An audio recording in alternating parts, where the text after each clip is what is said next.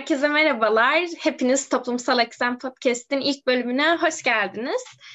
Ben Kübra Nurduman. Ee, öncelikle tanıtım bölümümüzde olan ilginiz ve benimle paylaştığınız güzel yorumlarınız için çok teşekkür ederim. Bugün ilk bölümümde benim için de çok önemli olan bir konuyu ele alacağız. Konumuz kadının politik e, duruşu ve bunun kadının sivil toplumda temsili olan Kadın Adayları Destekleme Derneği'nden İrem Ece Akpınar ile konuşacağız. Ee, İrem abla hoş geldin dinleyicilerimize kendinden, Kadın Adayları Destekleme Derneği'ndeki görevinden bahseder misin? Tabii. E, öncelikle beni ilk programa davet ettiğin için çok teşekkür ederim. E, ben İrem Ece Akpınar, 1993 İstanbul doğumluyum. E, bir senedir Kadın Adayları Destekleme Derneği'nde proje uzmanı olarak çalışmaktayım. Yapmış olduğumuz genelde projelerin hem yürütülmesi hem yazılması aşamasında e, ekip arkadaşlarıma hani destek vermekteyim. Biraz kaderden bahsedersek aslında kader 1997 yılında kurulmuş. Ee, seçim ve atamayla gelen tüm karar organlarındaki kadın temsil oranlarını yükseltmek için çalışan bir dernek. Kurulduğundan bu yana da birçok farklı proje gerçekleştirmiş ve e, farklı temsililik ve şubeleriyle birlikte kadınların siyasette ve yerelde e, sayısının yükseltilmesinin adına birçok çalışmalar yapmaktadır. E, bu bağlamda kaderin aslında en önemli amaçlarından biri siyaset alanında sağlanacak eşit temsil, kadın erkek eşitliğinin her alanda gerçekleştirilmesinde kolaylık sağlamaktadır. Ee, ne yapar diye baktığımızda yani kader nedir diye incelediğimizde kader aslında kadınların hak ve özgürlüklerini güvence altına alacak yasaların yapılması yönünde çalışmalar yapmaktadır. Aynı zamanda kadınların politikaya katılımını engelleyen sosyal, ekonomik, kültürel ve yasal engellerin ortadan kaldırılması için tüm partilere eşit yaklaşarak onlarla birlikte çalışmalarını sürdürmektedir. Sosyal ve siyasal alandaki erkek egemenliğine karşı kadın erkek eşitliğinin e, toplumda bilincinin yükseltilmesine yönelik projeler gerçekleştirmektedir. Aynı zamanda kadınların politikaya katılımını engelleyen ekonomik, sosyal, kültürel ve yasal engellerin ortadan kaldırılmasına yönelik tüm partilerle eşit mesafeye yaklaşımına dayanarak çalışmalarını sürdürmektedir. E, bu noktada eşit mesafede durumu bence kaderi çok özel kılan bir yer. Bu eşit mesafeyi, tarafsızlığı kader nasıl sağlıyor? Kadınlara, milletvekillerine bu noktada nasıl bir yaklaşımda bulunuyor tam olarak? Ee, şöyle zaten parti tüzüğünde de e, ilkelerinde bu eşit mesafe ilkesi e, yer almaktadır. Yani toplumsal cinsiyete duyarlı e, politikalar üretmektedir. Bunun için herhangi bir e, faaliyet gerçekleştirdiğinde bu proje olur, bir toplantı olur. Bütün milletvekillerine ve bütün partilere çağrı yapmaktadır. İşte bugün bu e, projeyi gerçekleştireceğiz veya bugün bu e, çalışmayı gerçekleştireceğiz. Hani sizi de aramızda görmek isteriz şeklinde yaklaşımlarda bulunmaktadır. 1997 yılından beri de bu çalışmalarına sürdürmektedir, devam etmektedir. En önemli şeyi e, sivil toplumun hani güçlendirilmesinin yanında hani insan haklarına saygı çerçevesinde demokrasi hukukun üstünlüğü ilkelerini hani benimsemektedir kadın bakış açısına sahip bir politikayla demokratik katılımı esastır. Bu bağlamda da sivil toplumun güç, güçlendirilmesinden yana olan hani kader her türlü dürüst, birleştirici bir üst, üsluple bütün partilere genelde çağrı yapmaktadır. 1997 yılından beri de bu çalışmasını ve bu eşit temsil e, ilkesini sürdürmektedir. Aslında bu noktada bence çok kilit metrik bir noktada duruyor kader. Ben burada şunu merak ediyorum. Aslında biz gündelik hayatımızda kadın haklarına dair yapılan ihlallerde e, pek çok noktadan yakınıyoruz. Bunun bir çözümü siyasette mi? Yani kadınların büyük bir değişimi doğurabilmek için siyasette olması ya da büyük hareketlerin içinde mi olması gerekiyor bugün? Ya tabii ki şöyle e, bir problemle karşılaştığında kendini en iyi ifade edebildiği alanlardan biri aslında bakarsak siyaset. E, bu bağlamda da kendi so- yaşadığımız sorunları e, aktarabiliyoruz, söyleyebiliyoruz, kendi bakış açımızı oluşturabiliyoruz. Sadece siyasette yer alması gerekmiyor. Belki bunu bir sivil toplum kuruluşunda hani üye olması, veya bir kendi yapmış olduğu çalışmaya katılması. Yani ben buradayım, ben de bu alan için bunu yapıyorum demesi çok önemli. Korkmaması çok önemli. Savaşması çok önemli ve adım atması önemli. Bu normal olarak e, şöyle düşünebiliriz. Mesela hani e, şiddete uğrayan kadınlara örnek veriyorum. Hani bir birlik olup biz artık buna karşı çıkıyoruz diyebiliyorlar. Bazen bir şarkıyla kendilerini ifade edebiliyorlar. Bazen bir kampanyayla bunu ifade edebiliyorlar. Bu bağlamda da bence her anlamda kadının kendini ifade etmesi gerekiyor. Ama siyasette olması demek e, aslında e, şu demek. Ben buradayım ve kadınların temsil sorununu çözmekte e, size desteğim. Bakın ben buraya geldim. Çok zorluklarla belki mücadele ettim. Bunu kazandım. Bunu siz de yapabiliyorsunuz demek e, gibi düşünebiliriz. Yani aslında kadının sesini çıkarttığı, kendinden bahsettiği, haklarından bahsettiği bir e, ölçekte bizlere yardımcı olduğu için siyasetin burada etkili bir rol olduğunu görüyoruz diyebiliriz bence. Bunu aynı şekilde sivil toplumda ya da kadınların aktif hareketlerinin içinde konuşabiliriz elbette ki. Peki bu noktada kadın haklarından bahsederken mecliste şu anda neler konuşuluyor? Yani buna bakış açısı nasıl? Mecliste e, kadın hakları üzerinden bizler neyi anlatıyor olmalıyız kadınlar hakkında? Yani aslında biz burada hani baktığımızdaki olay e, hani siyasetle ilgisi yok da diyebiliriz. Buradaki meselenin tümü eksik temsil meselesinden kaynaklanmakta. Yani hani eksik temsil de şu şekilde bunu ifade edebiliriz. Biz bir ataerkil toplumda e, yaşıyoruz ve e, bize gelmiş ve zihnimize kodlanmış olan bazı kodlar var.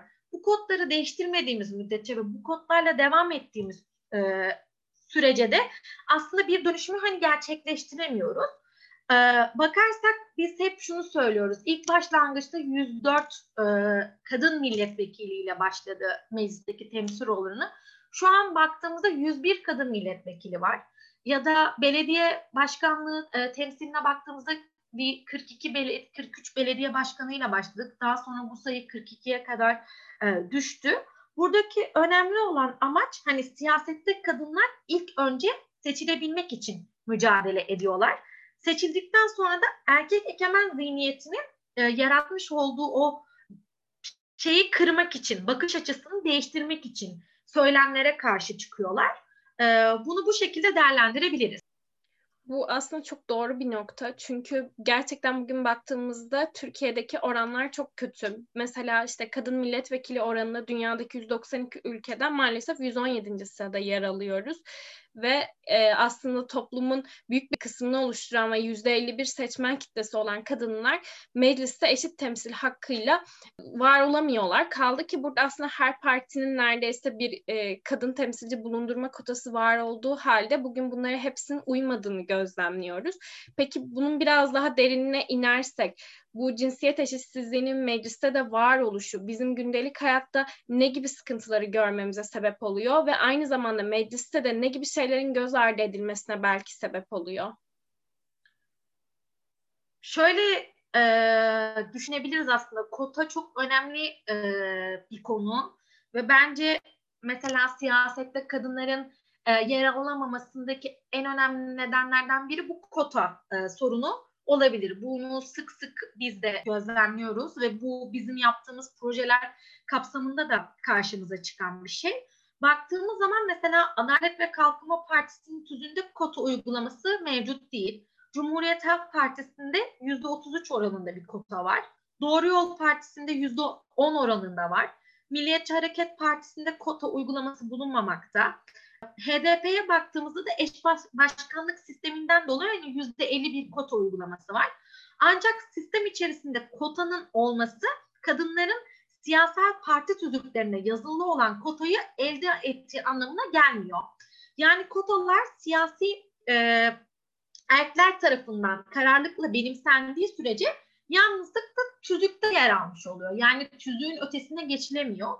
Bu bağlamda da baktığımız zaman hani e, kota bizim talep ettiğimiz eşitlikçi sisteme uygun bir bakış açısı değil. Bu yüzden hani yüzde elli yüzde elli uygulanmasını biz talep ediyoruz. Böyle olursa kadınlar daha çok siyasette yer alabilecek ve bizim e, günlük hayatta karşılaştığımız sorunları belki daha çok e, ifade edebilecekler. Mecliste de kadın sorunları belki daha fazla tartışılı olabilecekler. Çünkü hem e, güç birliği doğmuş olacak baktığımız zaman hem de sorunlar farklı kadın bakış açıları açısıyla, farklı partilerdeki farklı kadın bakış açısıyla tartışılmış olacak.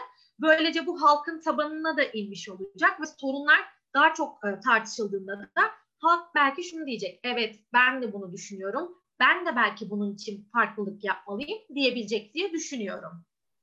Peki bu noktada aslında e, kotalar eşit olmadığı gibi bir noktada şu anda var olan sayılar da gerçekten hiç iç açıcı değil. Mesela AK Parti'de %18, CHP'de %12, MHP'de %8 gibi oranlar görüyoruz kadın milletvekili oranlarında. Benim burada merak ettiğim bir diğer nokta aslında neden bu eşit temsilin sağlanamadığı? Evet kotalar e, eşit değil ya da sayılar eşit değil ama bu konuda kadınlar mı çekimser yoksa siyasette de bizim yıkılamayan tabularımız mı var? Gündelik hayatımızda, toplumda yaşadığımız problemler filmlerde gördüğümüz gibi.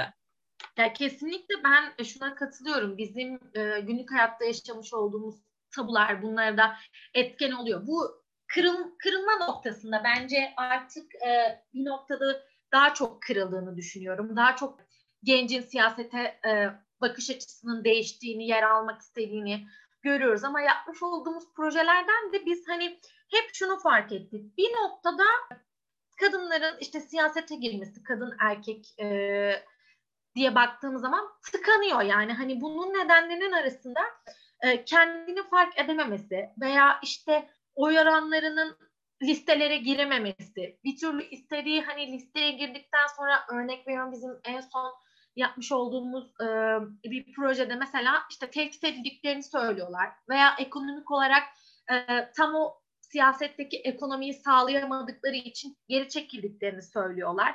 Veya tam olarak kendini özgür hissettiği zaman işte örnek veriyorum ailesi tarafından desteklenmediği için geri doğduğunu söylüyorlar. Bence bu bağlamda biz bakış açılarını değiştirmeliyiz. Yani kadınlar önce kendi güçlerini fark etmeli. Başarabileceklerine inanmalı ve pes etmemesi gerekiyor. Belki ilk seferinde olmayacak, ikinci, üçüncü veya dördüncü seferinde olacak e, sonuna kadar gitmesi gerekiyor. E, bu bağlamda da kadınların hani siyasette kurumlarıyla olan ilişkilerinde kendi güçlerini fark etmeleri gerekiyor. Yani kadınlar oyların kadınlardan yana kullanmaları gerekiyor diyebilirim. Böylece daha çok aslında bu sayıyı arttırmış olabiliriz burada aslında beni çok sinirlendiren bir şey oluyor. Çünkü bizler kendi özgüvenimizi, öz yeterliğimizi düşüren şeyler toplumdaki yine tabular var oluyor. Çünkü bazen çok okumuş, çok iyi yere gelmiş bir kadının dahi bazı şeylere çekimsel yaklaştığını düşünüyoruz. Çünkü gerçekten burada çeşitli normal normlar çok etkili oluyor. Ama diyelim ki kadınların e, belli bir grubu en azından bunlarla savaşabildi ve işte daha eşit bir temsil için uğraştı. Belki milletvekili olarak gördük, belki bir muhtar olarak gördük. Her bir aslında her bir kademede çok değerli özellikle de bulunan yere göre. Peki bu mevkiye geldiğinde gerçekten kadınlar gerçek politik duruşunu sergileyebiliyorlar mı? Şu anda nasıllar siyasette? Yani kendileri gibi mi hissediyorlar yoksa orada kendilerini var edebilmek için aslında belki de çok istemedikleri, daha maskülen diye şu anlık addedebileceğim e, bir duruş mu sergiliyorlar? Çünkü aslında oradaki varoluşları da tıpkı toplumda kadının ses çıkarması nasıl zor oluyorsa belki mecliste de öyle oluyordur. Yani şöyle aslında bunu bunu kendilerine sormak gerekiyor. Yani hani bir değişim nasıl oluyor veya olmuyor tespit edebilmek için bunu gerçekten o temsili hak etmiş olan e, kişilere sormak gerekiyor diye düşünüyorum. Ama şu bağlamda bahsettiğimiz zaman bizim şu an mesela 17,2 oranında mecliste kadınlar %17,2 oranında hani temsil ediliyor ve 86 yılı değerlendirdiğimizde bence bu çok e, üzücü bir rakam. Daha çok e, belki bu sayının artması gerekiyor. Çünkü biz hani kadınlar haklarımız olan eşit temsili istiyoruz aslında burada. Yani tüm karar alma meka- mekanizmalarında bizim de olmamız gerektiğini savunuyoruz. İş hayatında, adalette, siyasette, yerel yönetimlerde, toplumun her alanında karar alma mekanizmalarında kadın temsil e, eşitlikçi bakış açısını biz kabul edersek bence bu duruş da e, kırılabilir. Belki kendilerini daha özgür hissedebilirler. Çünkü mutlaka karşılarına engeller çıkıyordur. Çünkü siyaset dediğimiz olay bence çok arka planda zorlukları olan bir e, kavram diye düşünüyorum. Bu yüzden aslında bu soruyu bence e, bu mücadeleyi kazanmış kadınlara sormak gerekir diye düşünüyorum. Aslında çok doğru bir yaklaşım gerçekten. Çünkü bugün iş dünyasında da bir yere gelebilmiş kadınlar da maalesef ki o cam tavanı yıkabildiyse bunu çok da kolay yıkamadığını, oraya gelene kadar epey uğraşlar verdiğini duyuyoruz. Ve bazen bunları anlatmayı dahi istemedikleriyle karşılaşabiliyoruz. Çünkü oraya gelene kadar verdikleri uğraşlarda gerçekten çok kötü tecrübeler de edinebiliyorlar. Ama belki bizim bunları da bugün konuşabiliyor olmamız gerekiyor ki gerçekten bu sayılar artabilsin. Ama bir noktada şey merak ediyorum. Mesela geçtiğimiz dönemlerde de İstanbul Sözleşmesi üzerine konuşuyorduk ya da e, gün be gün farklı bir şey üzerine konuşuyoruz. Kadına yönelik mesela şiddetin azalması için. Bu tür temsilli şeyler yani işte belki bir sözleşmenin kabul edilmesi veya kadınların daha çok temsil edilmesi sembolik olarak bir değeri olduğu için mi değerli yoksa gerçekten uygulamada bizlerin bir şeyleri elde etmesini sağlar mı? Yani aslında bu çok konuşulan bir konu ve çok güzel bir soru. Bence biz neyi elde ettiğimizi veya hangi sözleşmenin bizi koruduğunu tam olarak bilmiyoruz. Yani biz okumuyoruz belki bunu. Bir sözleşme var evet ama bu sözleşme neden bu kadar önemli? Neden bu kadar çok tartışılıyor? Ne yazıyor bu sözleşmenin maddelerinde? Şiddete uğrayan kadınlar için de bu geçerli. Yerelde temsili gerçekleş çalıştıran kadınlar için de geçerli. İşte çalışan bir birey için de kendi iş sözleşmesindeki maddeler çok önemli. Biz bunları bence bilmiyoruz. Tam olarak ne imzalıyoruz? Neye biz evet demişiz? Biz bunları okumuyoruz ve biz bunları okumadıkça, sindirmedikçe, biz bunları kabul etmedikçe biz bu sorunlar hep bir sembolik olarak kalacak. Ne zaman biz gerçekten bunları fark edersek ve ne zaman gerçekten bunların maddelerinin bizim için neden önemli olduğunu kabul edersek bence bir değişim başlayacak diye düşünüyorum.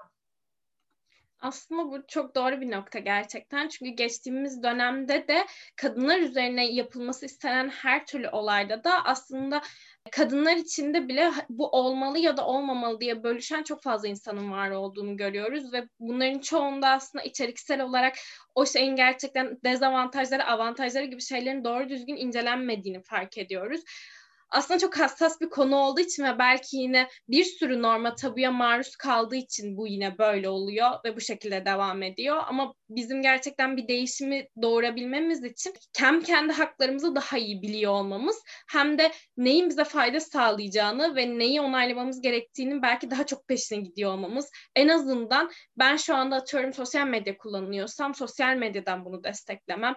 Başka birisi eğer bunu daha yüksek bir mecraya taşıyabiliyorsa orada anlatıyor anlatıyor oluşu ve bunu gerçekten dert edinmiş bir birey olarak sürekli dillendiriyor oluşumuz bence çok önemli. Bu belki bir sözleşmeyle olur, belki e, bizi her gün üzen bir sürü duyduğumuz olayı anlatmakla olur. Çünkü maalesef ki Türkiye'de kadınlar her gün neredeyse kötü bir olayla karşılaşabiliyor ve aslında anlatılabilecek çok şey var ama çoğu zaman bunları dahi anlatmamayı seçmek durumunda kalıyoruz. Bu kadar fazla baskı varken de aslında üzerine konuşulacak kesinlikle çok fazla konu var. Burada aslında şöyle bir şey e, en sonuca doğru giderken merak ettiğim bir husus. Bizim istediğimiz oldu diyelim. Gerçekten kadınlar daha çok temsil ediliyor. Ne olur? Yani kadınlar neyi değiştirir siyasetteyken, kendisinden bahsedebiliyorken, kadınların haklarını anlatabiliyorken, koruyabiliyorken? Ya çok güzel bir soru. Şöyle, kadın kendi yaşamı üzerindeki kararlara kendi cevap vermiş olur. Yani şöyle ki eşitlikçi bir yaklaşımla hareket edilmiş olur. Kentsel haklar olsun, hizmetler olsun daha çok kadınların bakış açısıyla gelişebilir bu bağlamda. Veya kadınlara yönelik bir politika uygulanırken, bir sözleşme çıkarken kadınlara sorulabilir, onların fikirleri alınabilir ve hep birlikte karar verilebilir. Çünkü kadınlar daha detaycıdır bu noktadan baktım. Kadınlar daha çok detaya takılır ve aynı anda birçok işi yapabilirler. Ee, örnek veriyorum hem bir anda kendi evini yönetir, bir anda kendi parasını kazanabilir. Aynı zamanda siyaset de yapabilir. Bunu da göstermiş olabilirler. Sonra e, hizmetlerin toplumsal cinsiyeti duyarlı olmasını sağlarlar. Yaşamlarını kolaylaştırabilecek, kendilerine daha çok zaman ayırabilecek tesislerin sayısını arttırırlar. Örnek veriyorum şöyle bir şey yapabilirler. Gençlik merkezleri daha çok olabilir, kreşler daha çok arttırabilir çalıştıkları yerlerde. Belki kreşler olur. Bu bağlamda parklar, kütüphaneler, kadın aile dayanışma hizmetlerinin e, olduğu, kadınların bir araya gelip sohbet ettiği evler daha çok artabilir baktığımız zaman. Bu aynı zamanda erkekler için de geçerli. Yani hani sadece kadın e, bakış açısıyla konuştuğumuz için biz şu an hani kadınlar ne yapabilir e, konuşuyoruz. Aynı zamanda kendi örnek veriyorum belki bir yer kurarlar. Bu yerde e, kadınlar gelir, belli bir nakış yaparlar, yemek yaparlar, bunları satarlar. Mesela eko, aile ekonomisine destek sağlamış olabilirler.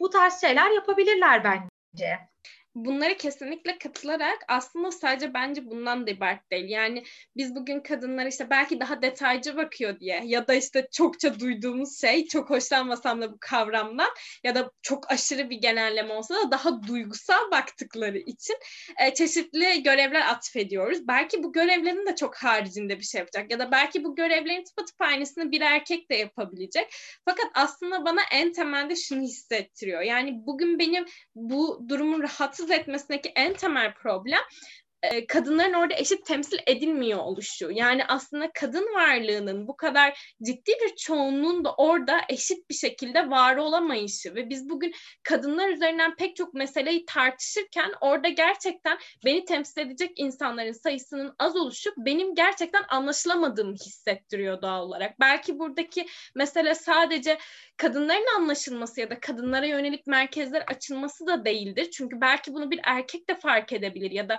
erkek de aile yapısını çok iyi analiz edebilir gayet. Fakat en temelde gerçekten beni temsil eden birinin de orada bulunduğunu bilebilmek gerçekten çok gururlandırıyor ve bunun artık aşılabilmesi ve kadın varlığının da her kademede görünebilmesi gerçekten çok kıymetli. Çünkü biz bunu iş hayatında da işte demin bahsetmiş olduğum cam tavanlarla görüyoruz.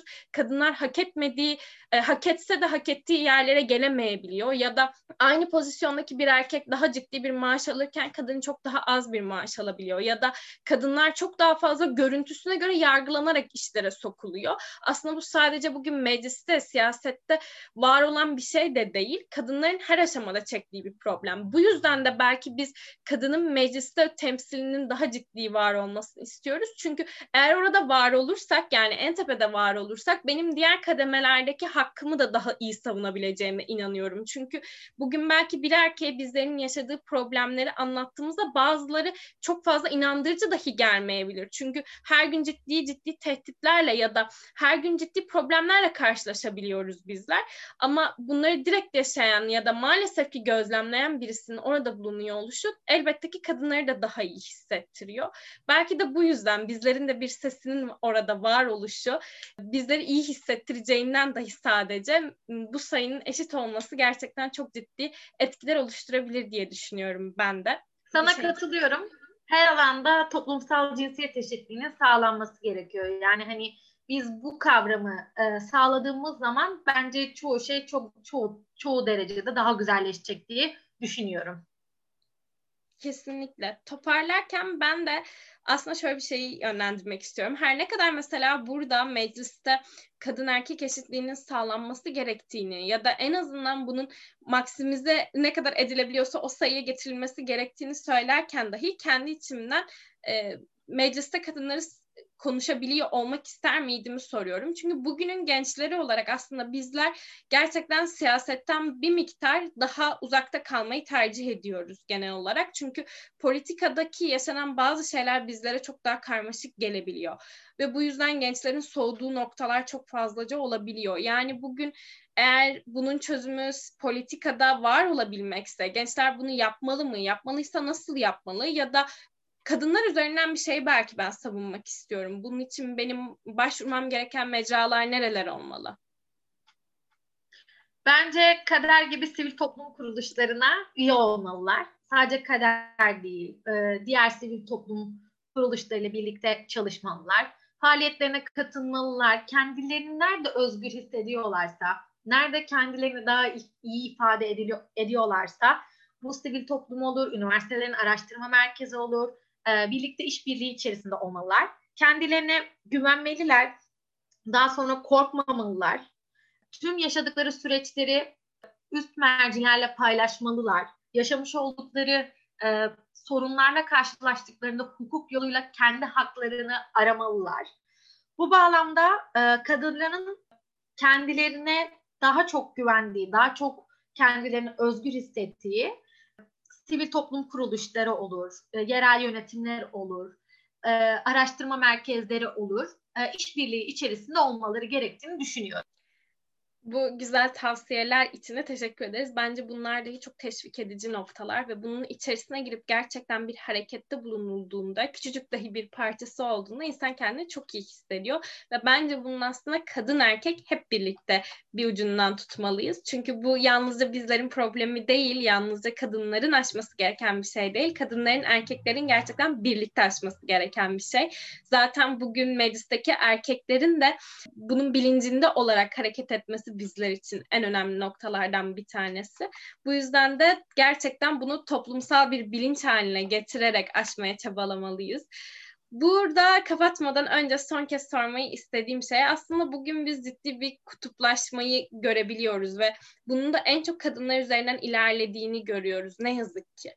Ee, bunun politikadaki karşılığı kadınlar için bu kutuplaşmayı yenebilmek adına neler olabilir, neler yapılabilir ya da biz kadın hareketlerini devam ettirmeye çalışırken nelerden kaçınmalıyız? Kader bunu bence çok güzel uygulamaya çalışan yerlerden bir tanesi çünkü.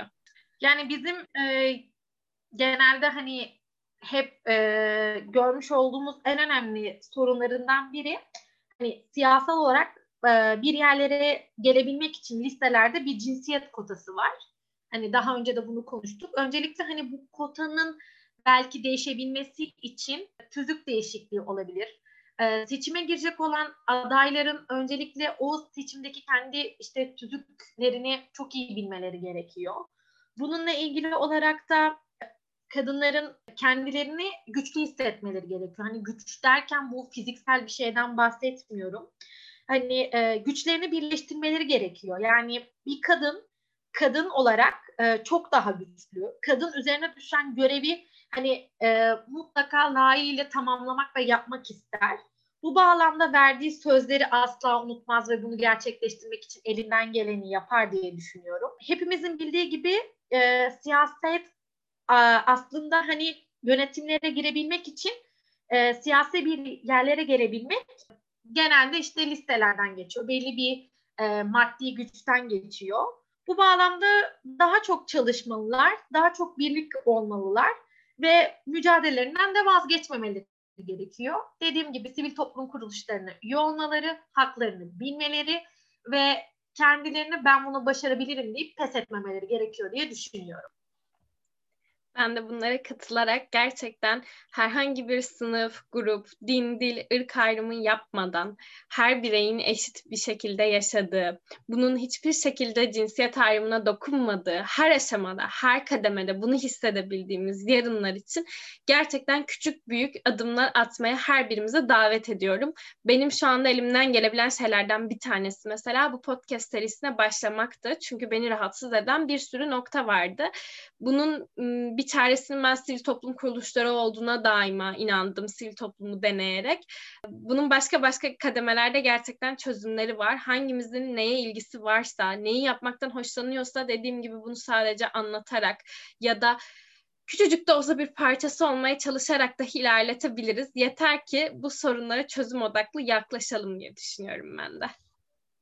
Ben de beni davet ettiğin için çok teşekkür ediyorum sizin gibi gençlerin, bizim gibi gençlerin daha çok kendilerimizi ifade edebilecek alanların, platformların e, oluştuğunu biliyorum. Biz de bu platformlarda yer almalıyız. Toplumsal cinsiyet eşitliğini benimsemeliyiz, haklarımızı bilmeliyiz. Bu bağlamda da herkese destek olmamız gerekiyor. Büyük küçük fark etmez. Elimizden ne iyi geliyorsa her zaman iyi yapabilmek için mücadelemizi sürdürmemiz gerektiğini düşünüyorum. Umarım sen de ileride siyasette, veya çok üst e, makamlarda görebiliriz diye sözlerimi sonlandırıyorum. Çok teşekkür ederim davet ettiğin için. Umarım istediğin gibi sorularını cevaplayabilmişimdir diyorum. Ben çok teşekkür ederim vaktini ayırdığın için. Geldiğin için ve bizlerle deneyimlerini, yaşadıklarını, projelerinizi paylaştığın için. Bir sonraki bölümümüze değin. Görüşmek üzere. Hoşçakalın.